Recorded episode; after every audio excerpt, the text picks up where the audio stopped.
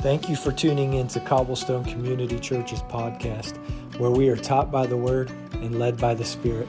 I hope today's message encourages you and challenges you to draw nearer to Jesus. So we're going to look at the Word of God today, and we're in this whole month kind of asking the question, what's the Spirit of the Lord saying to this body? And if that's a new idea to you, I tried to kind of like pave the way last week, and just the Book of Revelation, if you've never read it, the front half of it, or the front 7 chapters, are just Jesus writing letters to churches. And he kind of points out really clearly, I know everything about you. God knows everything about everybody in this room. Is that terrifying to anybody? And it can either be terrifying or it can be like the most welcoming thing ever. The one who knows everything about you died for you, that he might secure you to himself. And so he begins to write to these churches and he says, I know what you love and I know what you hate. I know where you're strong and I know where you're weak and I know what you've allowed and I know everything about you, churches. And he writes these letters and he begins to call them out. And it's kind of that idea of like, how cool would it be? How much better would it be if I wasn't here and Jesus just walked through that door and was like, hey, Cobblestone, or a letter. That would be awesome, right? And then, so when we talk about what's the Holy Spirit saying, that's a little harder than saying, hey, let's open up to the book of Deuteronomy and let's exegete some scripture. We do that. But to be taught by the Word means we must do what it says, and it says be led by the Spirit. So what you just watched, you actually just watched a little bit of that. First service, I'm sitting up here. We're singing our songs, and all of a sudden someone touches me on the shoulder, but I have my eyes closed, so I kind of like freak out. Happens to me all the time. People like all of a sudden have to tell me something while I'm like this, and I'm like, God. But it's Tim, he's one of our elders, and he's literally like almost vibrating, not really. And he says, I feel like the Lord wants to touch and bless people that are weak and maybe not so sure they can give Jesus everything. And I was like, great, you tell him. And we got to minister to a lot of people first service. That's why we leaned into that whole thing. We did that because right as soon as you started to say that, I was like, okay, let's see. Maybe Tim just drank a ton of coffee this morning. Maybe, right? So like, what is Tim saying to me? Tim's saying to me that God wants our churches everything. I'm like, is that a biblical thought? Yeah. Okay, so I was like, good, check. 1 Thessalonians 5 says us we should test everything. So I just started immediately testing. And then he said, there's people in here who are just not so sure, and there's probably been a pain point that made them believe they couldn't trust God.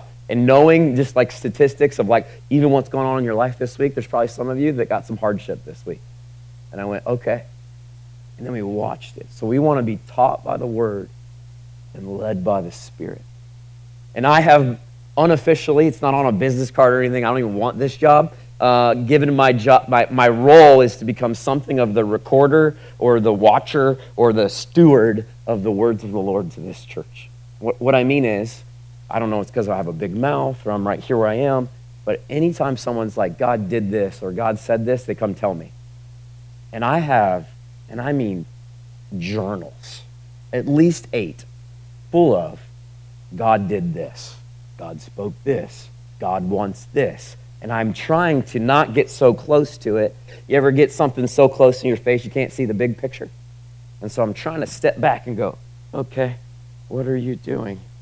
What do you want to do? And so that's kind of my role today.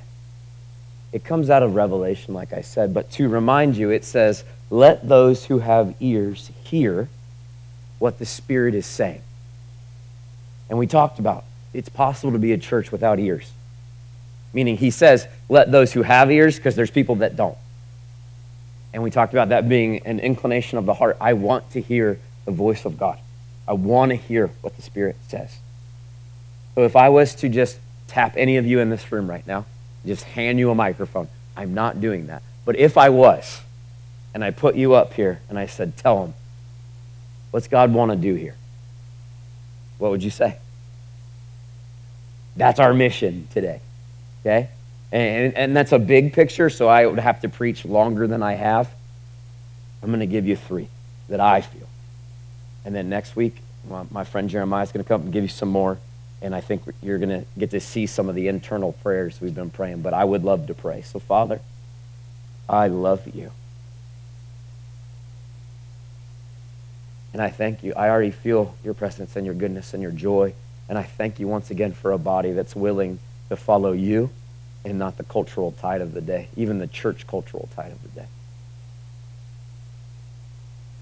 I ask that your word would be like fire in our bones, that it would be the scroll that Ezekiel, ate.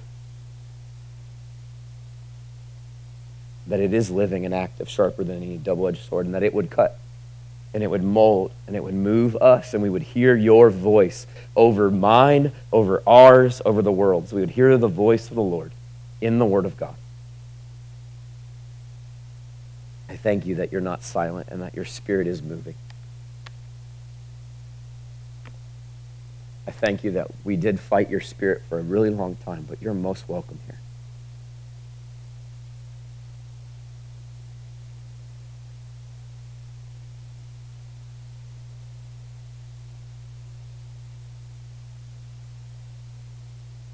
Thank you, God.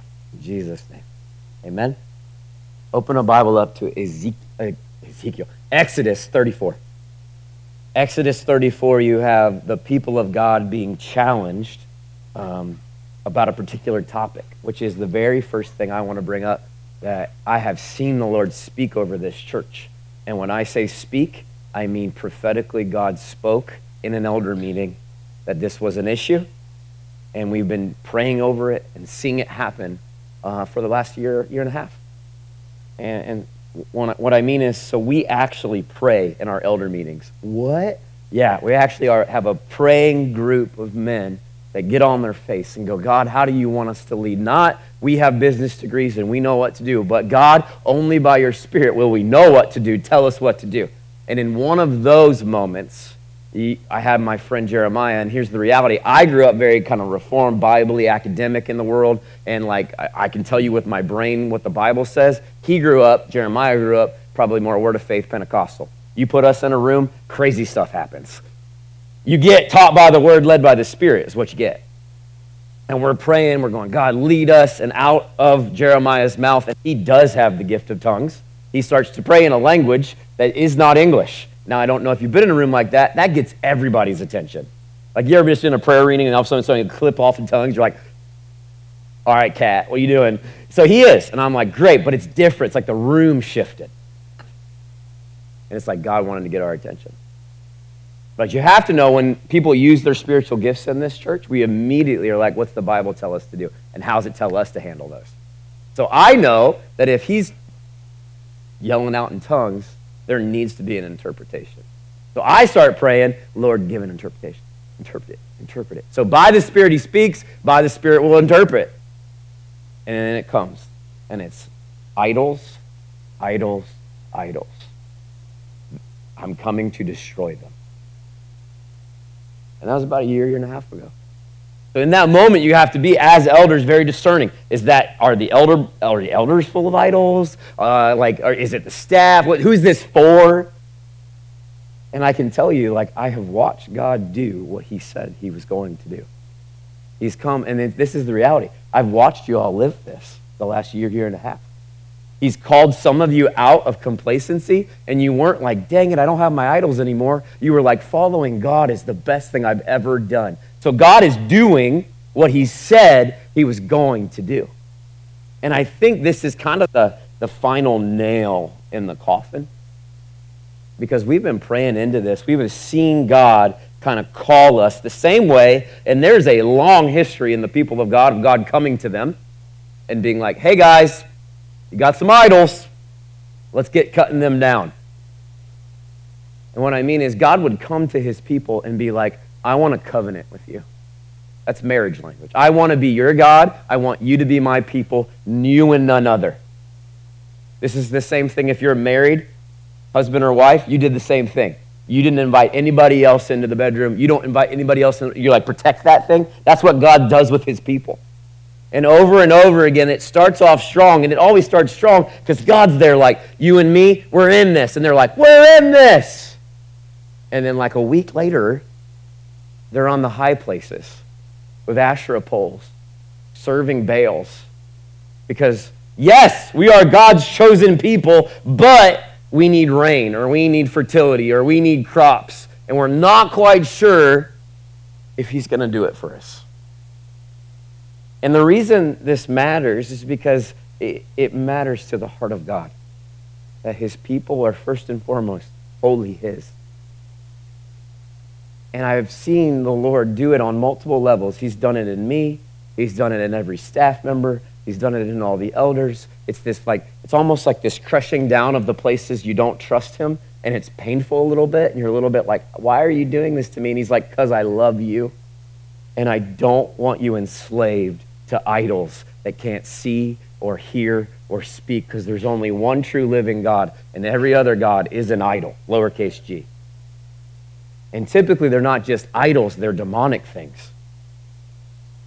And so as a church, God is calling us to, I think, for the final, nail the coffin shut, let's identify our idols and cut them down. And you'll see this happen over and over again. Israel will get a good king or a bad king. The good kings, they would issue these decrees. Go out into the high places and cut down the Asherah poles. We will not serve any God but the God of Israel, the great I am, the one who is and was and always will be. And then there'd be this great influx of righteousness and blessing because they honored the Lord. A lot of times when we talk about idols, though, I don't think anybody in here has an Asherah pole in their house. Anybody slaughter any infants to Molech anytime recently? If you are, you should repent. Our idols are a little bit more internal, but they're no less horrible. So let me paint a situation for you. Tonight, gentlemen, you're going to take your wife on a date. That's a good idea. You should do that. You're like, babe, 7 o'clock. Just meet me at the movies. I'm going to bring Stacy with me, though. Did anybody's wife just do the same thing mine did? Excuse me, what? You're going to do what? Oh, I'm going to bring my side piece to my date with my wife. How's that go, gentlemen? And then somebody said, no, I'm good. No, I'm good at all. Right? It doesn't work well. And so it is a jealous love. It is a protection of that marriage that makes you go, I'm not going to date on this side because I pledged, I vowed, I covenanted with a one. And this is the language of the Bible when he talks about idols. We think it's like, oh, I hate them, I'm very jealous. And he is jealous, but every husband in here is jealous. And if you're saying you're not, you're lying. Because if a dude hits on Anna, I'm hitting him. Not really, probably. But I'm definitely not going to be like, yeah, babe, go for it. You know? So in Exodus 34, he's challenging the idols of the people. And God, by the Spirit, has challenged the idols of this place. And he tells you why. For you shall worship no other God. That's the command. Don't worship anybody else besides me. And I've had atheists get in my face and see, your God's weak. He needs them. But he's not needing something. He's actually freeing something. When God has your everything, you're the most free you ever are. For you shall worship no other God, for the Lord, whose name is jealous, is a jealous God. You know what he's saying? I want you. I want you. All of you. I don't want to share you with demons. I don't want to share you with Moloch. I don't want the Baals. They are death for you. I want life for you. This is the cry of the heart of God over his people. And where they respond and cut them down, he gets blessing and life and hope. And this is everything that we hope for. And so I've watched God literally do this, even in my own heart, right? So as I went through Bible school, the thing that was kind of woven into me was the epitome of Christian life. Do you know what it was? If you get to stand there and preach. Anybody ever feel like, in your heart at least, that you've ever been in a church where you felt like that was like A team and this is B team? You're like, I feel that right now.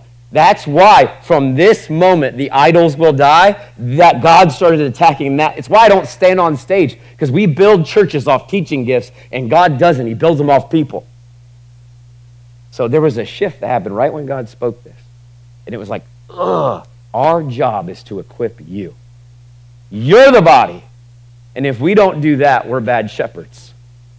This isn't the A team and B team. This is the team, and we just get to bless you and serve you and go like, hey, how are you weak? Let's make you strong. What are your spiritual gifts? Walk in them. Like, that's our job. And so God began to remove, I'm going to call it an idol of ministry.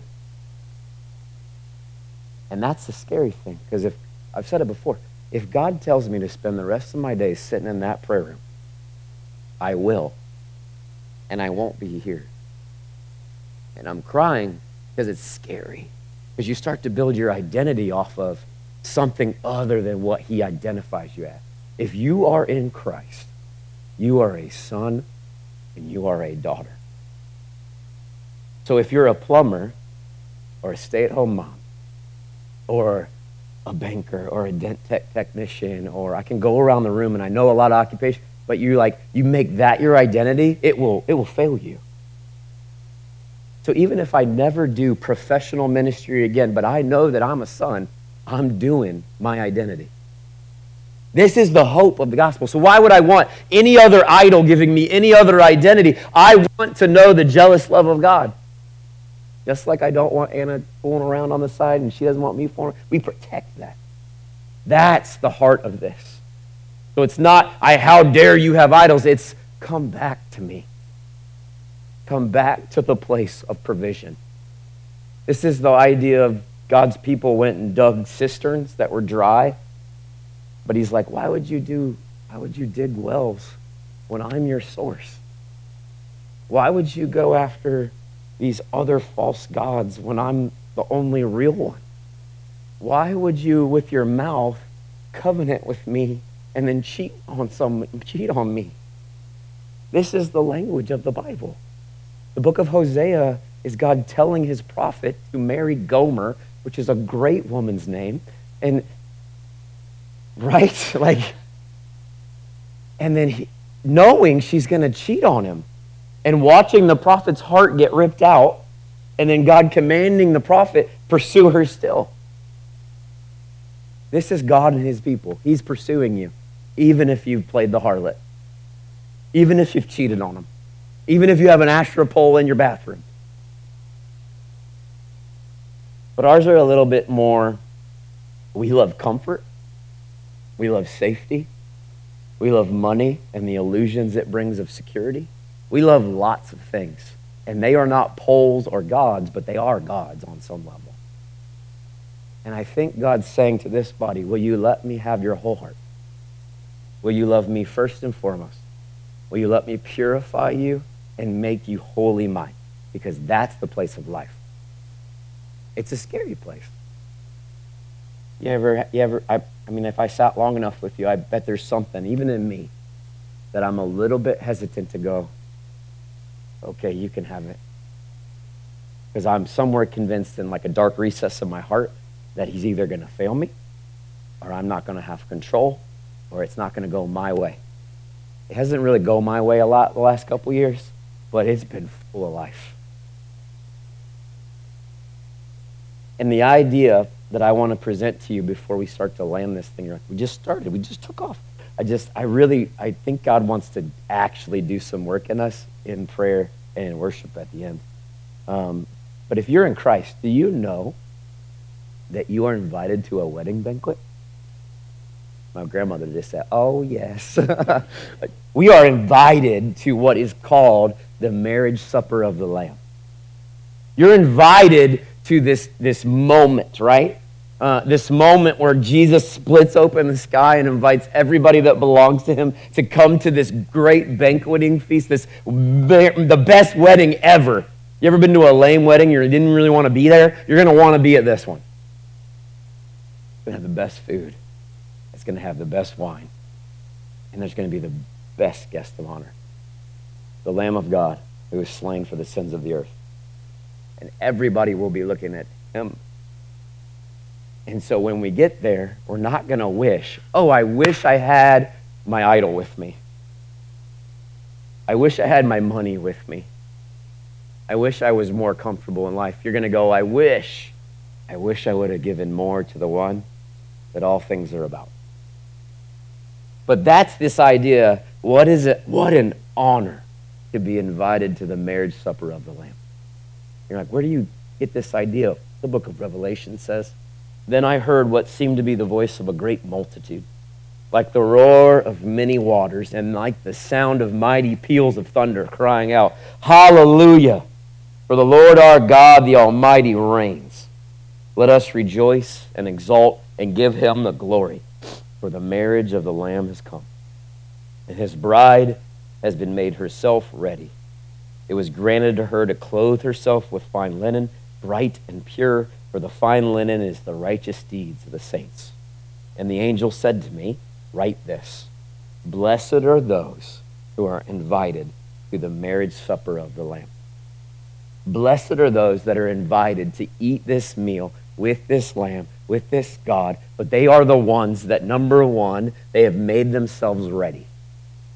They have clothed themselves with white, pure and bright linens, which is these righteous deeds of the saints.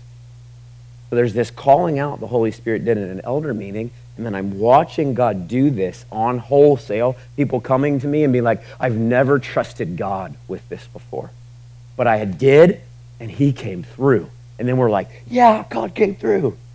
As we started to sing God's faithfulness, I'm hearing like 18 people behind me yelling it.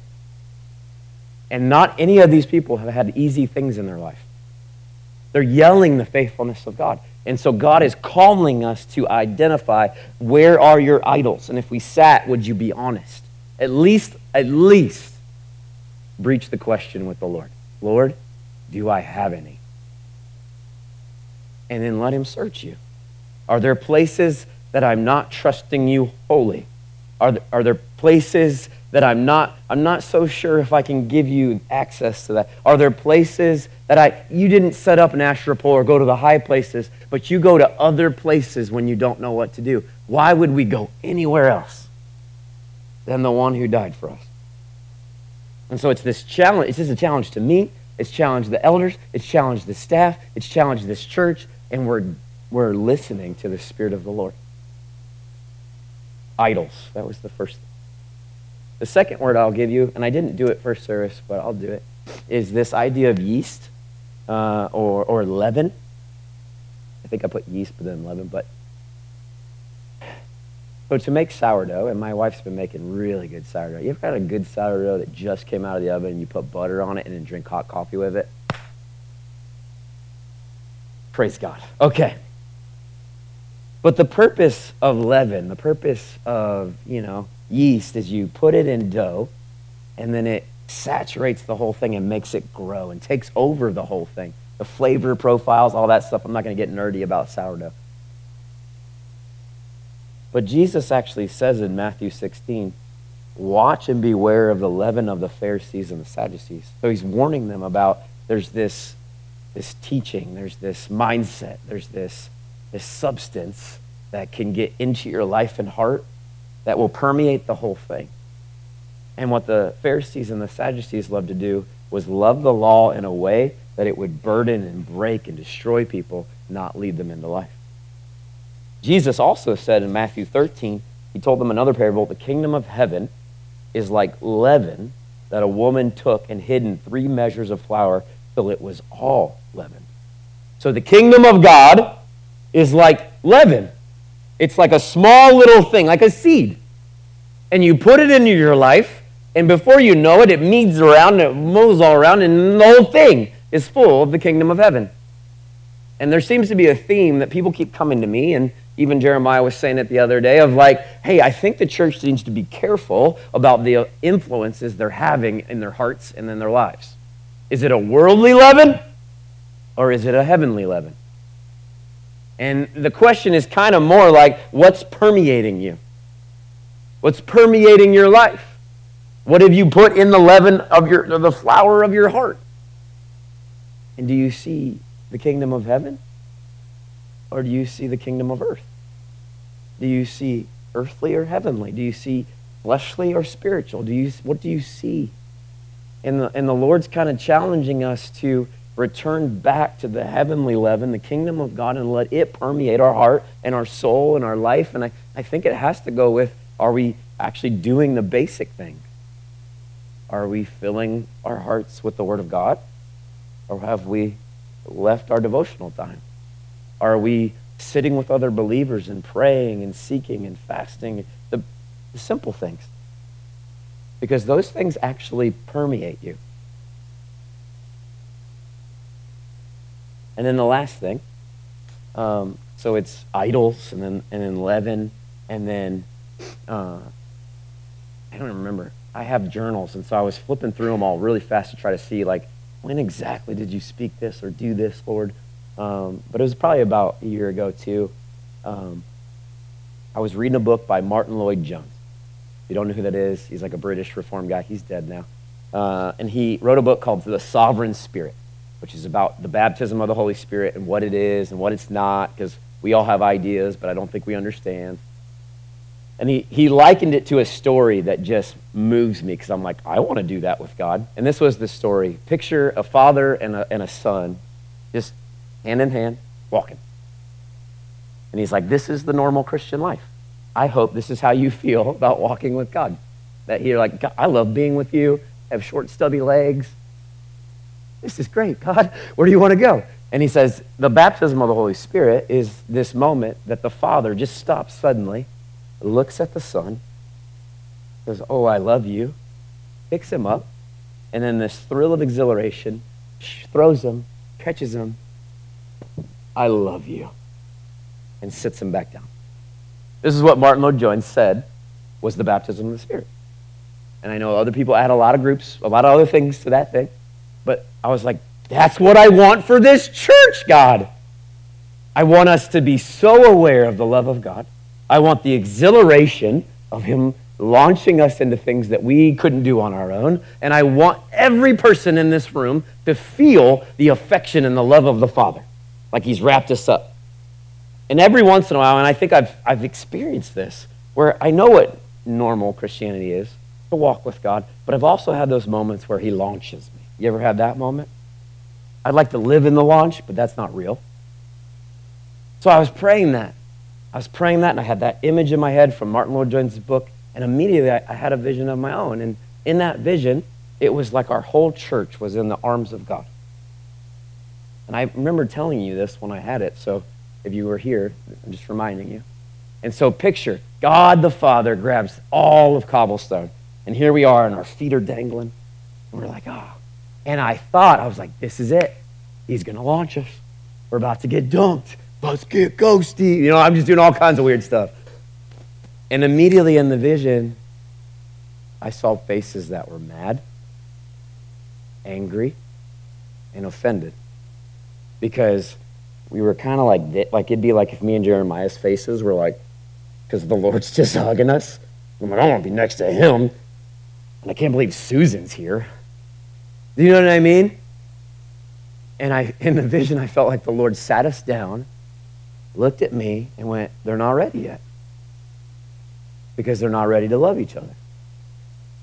And the fertile ground that will allow for my Holy Spirit to move in this church is a place that wants to not, number one, love me, and number two, will love each other.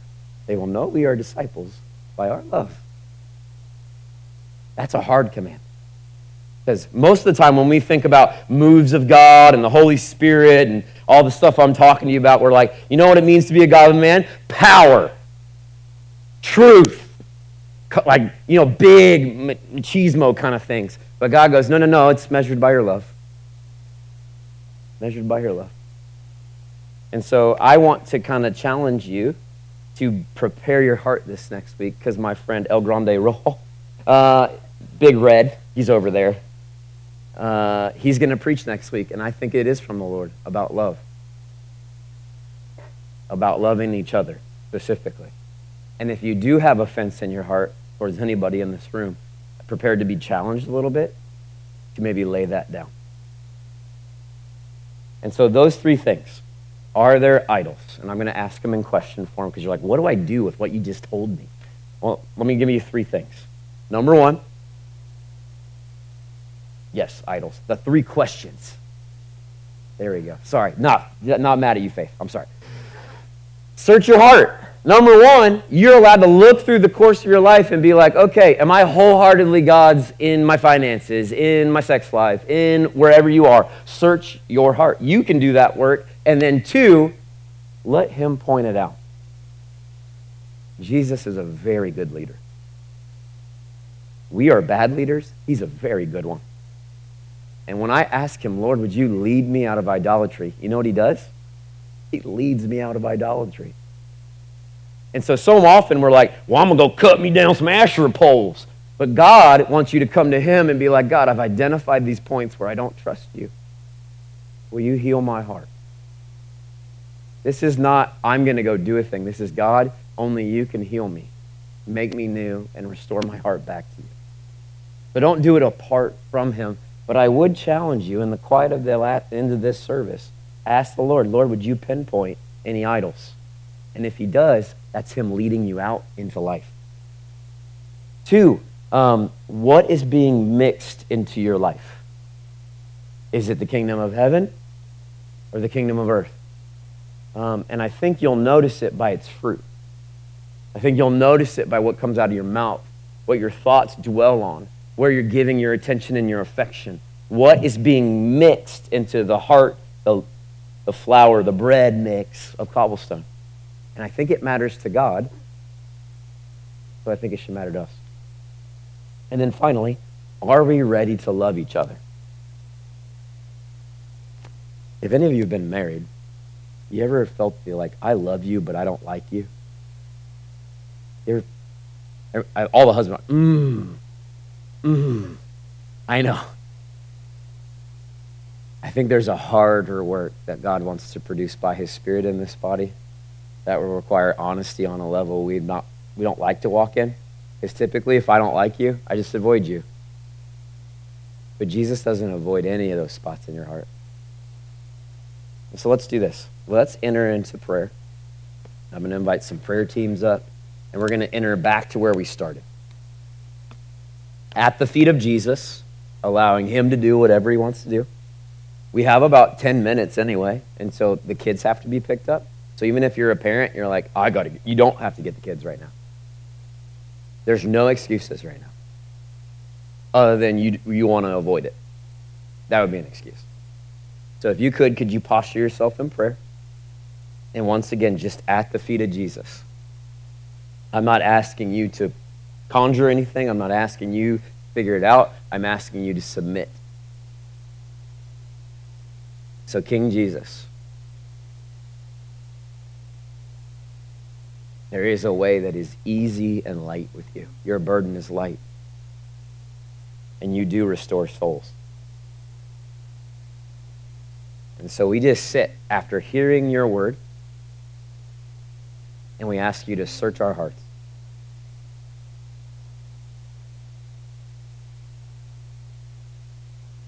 And we just picture us sitting our whole heart, our whole life right in front of you. And is anything you want to do with this?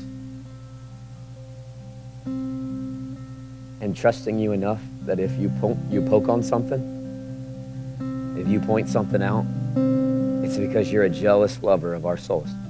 And you're trying to bring freedom. So I invite the convicting power of the Holy Spirit. Abba, I invite your lordship. Your tender-like, father-like way where you call us out.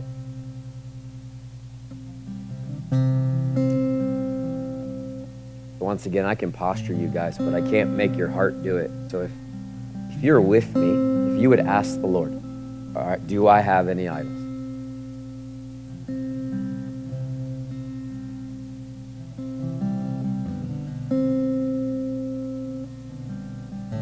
I want you to kind of flip through the Rolodex of your life in your last couple days. What is the leaven of your life? Is it the kingdom of heaven, the things of God, the word of God? or is it something else? And I need you to hear the invitation of the Lord. Come back to me. Come back to me.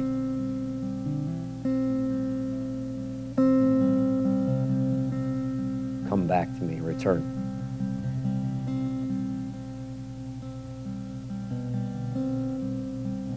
He's a lot more like the prodigal son's father than you realize. So, Lord, we return to you, mind, body, and soul, with all that we are.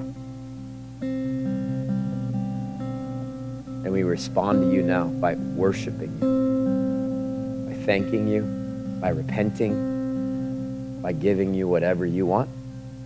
And once again, I thank you for this body. Would you prepare our hearts to love? Love like you did.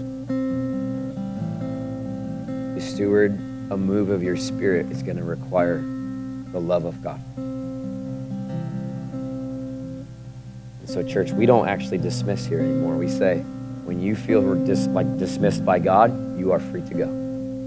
So if you stay here for the next 30 minutes worshiping, great. If you sing a song and then I think I can go now, that's okay too. There's no shame. There's just a lot of, okay, Lord, what do you want? I want to sit with you as long as I need to. Let's worship the Lord. I hope today's message has been a blessing and an encouragement to you. If you would like more information, you can find us at www.cobblestonechurch.com. Have a great week and God bless.